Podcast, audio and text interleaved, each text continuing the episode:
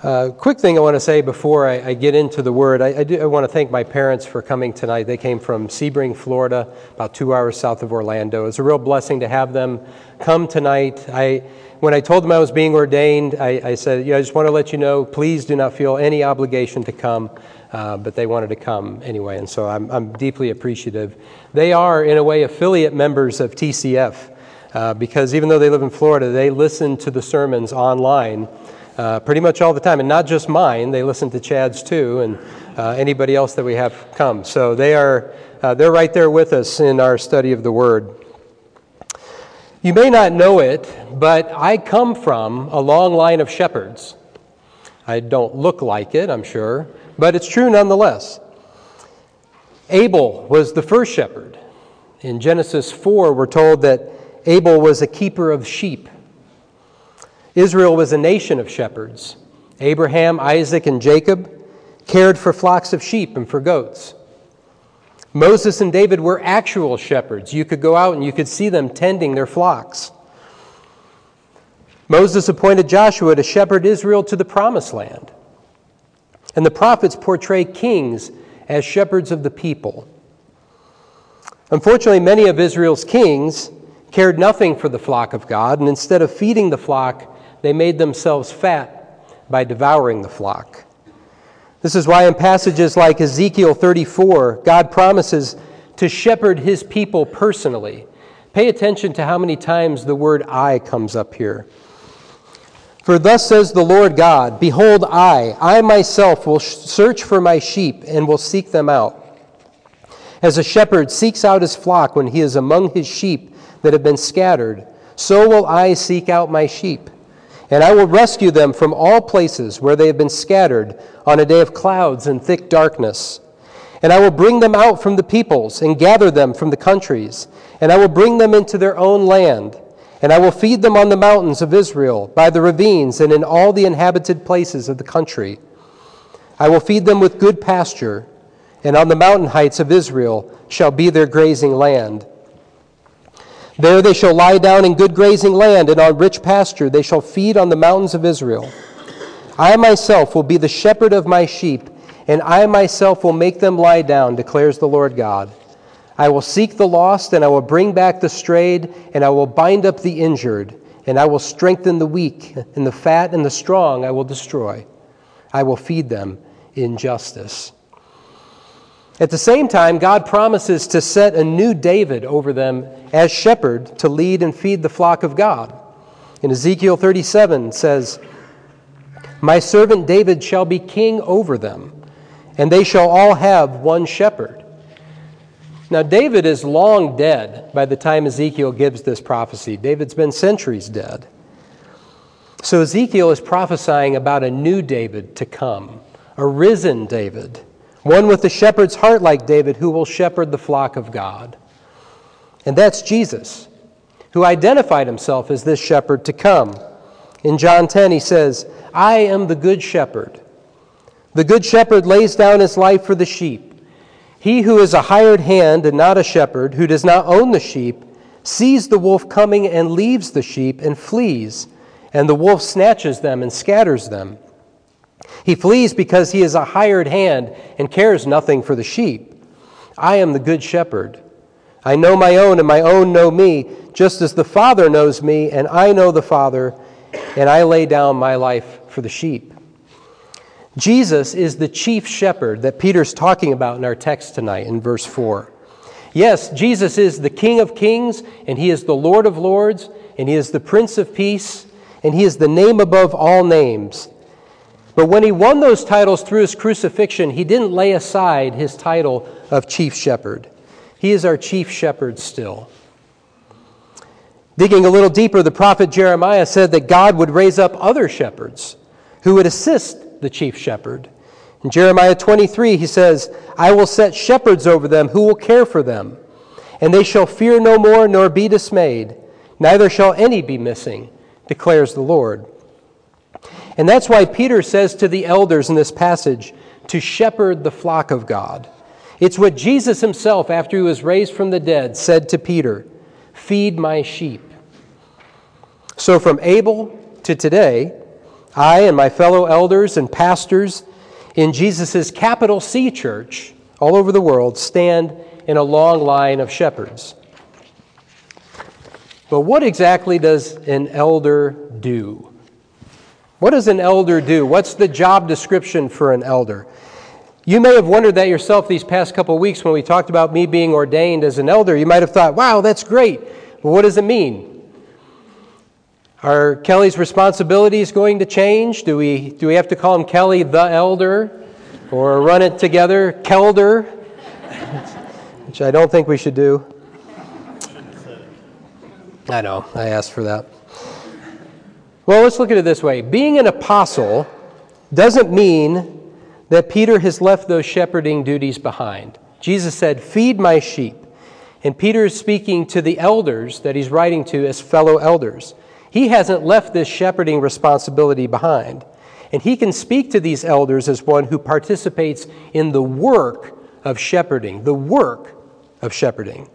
After all, being ordained as an elder is not the equivalent of a life achievement award for saintliness. I promise you, it's not that. It's work. In 1 Timothy, Paul, Paul says, The saying is trustworthy. If anyone aspires to the office of overseer, he desires a noble task. It's a task, it's work. If you want to be an elder, you better be up for some serious work. And if the shepherd is our model, it's often confusing and messy and sometimes lonely work. There's danger from predators, there's sleepless nights worrying about the flock, there's searching for strays, People in desperate situations may look to you for help, for wisdom and guidance. And sometimes when you offer that wisdom and guidance, they discover that they don't really want it. Thank you very much. That's why Peter says that we don't do it out of compulsion, we don't do it out of uh, desire for shameless gain, shameful gain, or to go on a power trip with people. It's a labor of love. Being an elder, being a shepherd is a labor of love. So when Peter exhorts the elders to shepherd the flock of God, exercising oversight, I take that as a charge to me as an ordained elder and what I am to do. And bringing in some things that Paul says to Timothy and Titus in the pastoral epistles, I think we have a basic job description for elders. And there are five main things, five primary things that I want to lay out in that job description. And number one is to feed the flock. In both of his letters to Timothy, Paul says the elders must be able to teach. And this is where a lot of men say, Well, I'm out. Forget it. I guess I'll never be an elder. I can't give a sermon every week, and I certainly don't want to, and so I guess I'm just never going to be an elder. Well, Jesus told Peter, Feed my sheep. He didn't say, Write and give a sermon every single week. Elders should be able to do a couple of important things in this area. We need to be able to communicate the gospel, what it means. That Jesus was born, that he ministered and taught, that he died, that he was raised, that he ascended, and that he now reigns. We need to be able to show how the Old Testament points ahead to Jesus, not just here and there, but everywhere. The whole Old Testament is about Jesus and points to Jesus, and we need to be able to show how that works. And we need to protect the flock from false teaching. We need to have eyes and ears attuned to God's truth so that we can recognize false teaching and warn the flock away from it when it comes. So, know the Bible well, know how to share the gospel, have a nose for false teaching. There's no seminary degree required for that. It's just good old fashioned shepherding work, and you can do it. Number two is to track down strays. Tracking down strays is something that most people with the heart to do it can do. Shepherds have to be close enough to the sheep to know when one is heading off of the ranch. I don't know how many times I've heard stories of wonderful, godly men who shipwreck their lives by divorcing their wives, leaving the faith, having an affair, abandoning their families, and sometimes all of the above. Now, almost nobody is a God loving, earnest, faithful Christian one day and then burning everything down around them the next day. There's usually some kind of drift that happens over time. being less open with friends about his life, becoming less reliable, flaking out here and there, finding fault with his wife, kids, church, friends, and so on. And I wonder sometimes when I hear these stories, did nobody see this coming? Did nobody see where this guy was heading? Did nobody get involved? Were there signs and the church leaders just let it happen? And so it's the shepherd's job to track down the strays. And we all have free will, and sometimes people who are intent on going their own way will continue to go on their own way, no matter how much you try to intervene and try to help. But unless a shepherd is close to the ground and gets involved, you can almost guarantee that the wolves will get the wayward sheep. So an elder tracks people down and isn't afraid to be a pest. Number three, three and four are so closely intertwined that, that I have them together. Lead without lording and model maturity. Peter says to shepherd the flock of God exercising oversight, not domineering over those in your charge, but being examples to the flock. During the fast, I spent a lot of time in 1st and 2nd Timothy and in Titus. And one thing that stood out to me that I'd never really noticed before was Paul's emphasis on how Timothy and Titus should speak. How they should speak. So here are a couple of examples. The Lord's servant must not be quarrelsome but kind to everyone, able to teach, patiently enduring evil, correcting his opponents with gentleness. Correcting his opponents with gentleness. That is hard to do. Because when somebody is opposing you, they're usually coming in with some heat, and to, to take that 10,000 volt and return it at 1,000, that is, that is something that requires maturity. Preach the word. Be ready in season and out of season reprove, rebuke, and exhort with complete patience and teaching. I think that's something that begins at home. Show yourself in all respects to be a model of good works, and in your teaching show integrity, dignity, and sound speech that cannot be condemned, so that an opponent may be put to shame, having nothing evil to say about us. So, kindness, gentleness, patience, sound speech. An elder speaks to Jesus' people in the manner that Jesus himself would speak to them. And Jesus is friendly. God is friendly. Jesus is friendly. Jesus was secure because he knew the Father. Now, our minds might go sometimes to places in the Gospels where Jesus blasts the Pharisees and the scribes and calls them hypocrites. But you only break a window when there's no other way into the house. When you've tried everything else to get the window open and it doesn't work, that's when you break the window. And perhaps by calling them hypocrites, Jesus could finally shake them out of their self congratulatory complacency and help them see themselves as they really were. Jesus isn't calling them names, he's not degrading himself to name calling.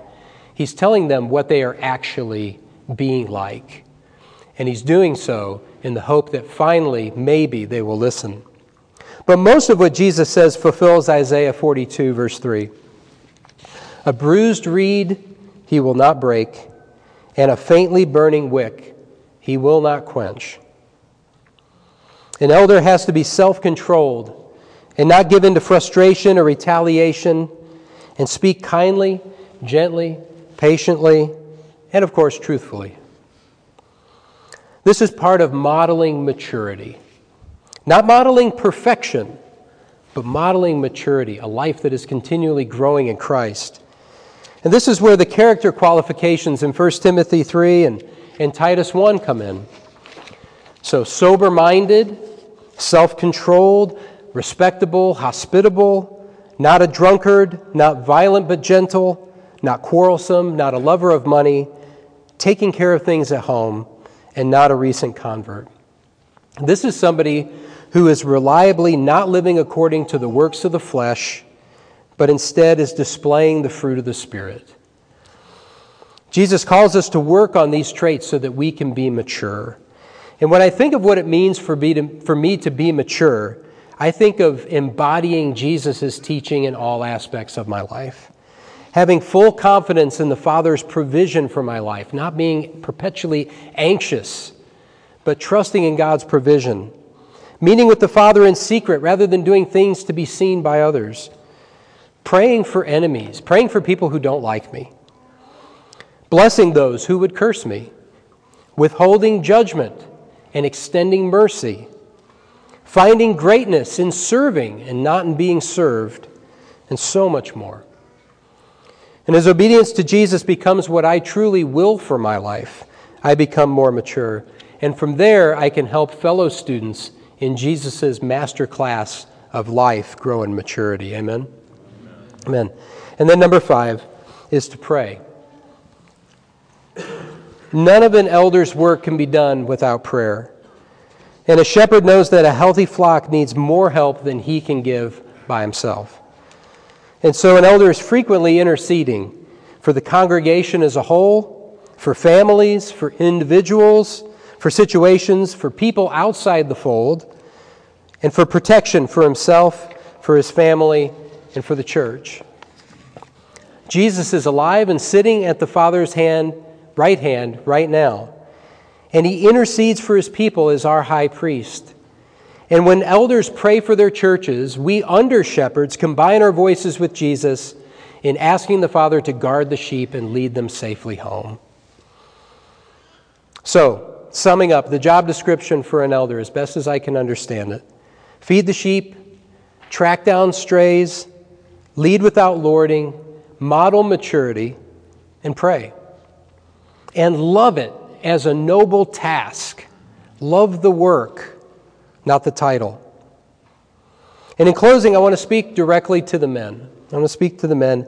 If you lead a home group, or if you help lead a home group, you're doing these things already. Undoubtedly, you're doing these things already. You're probably studying the Bible and communicating it to others. You're getting involved in people's lives and you're not shying away when things get messy. You're teaching and correcting and maybe even rebuking, and hopefully with kindness and gentleness and patience. You're modeling maturity, and you're praying for your family, your home group, and your church. You're already shepherding the flock of God. You're already doing it. And I just want to encourage you to keep going. Keep doing it and, and aspire to be used in this way in deeper and deeper measure. As Paul says to Timothy, and Chad read it earlier, practice these things, immerse yourself in them, so that all may see your progress. And if you're not helping lead a home group yet, keep growing in maturity. Keep pressing into Christ and let Him put His life more fully in you and grow in maturity. We need more home group leaders. We need more men who will step up and who will care for others. Last thought there's a great reward in doing the work, as many of you know and have experienced. But there's also the reward to come. As Peter says in verse 4 And when the chief shepherd appears, you will receive the unfading crown of glory. I want to attain that crown, and I hope to do so alongside several of you as we stand together in this long line of shepherds. Amen? Amen. Amen. Let's pray.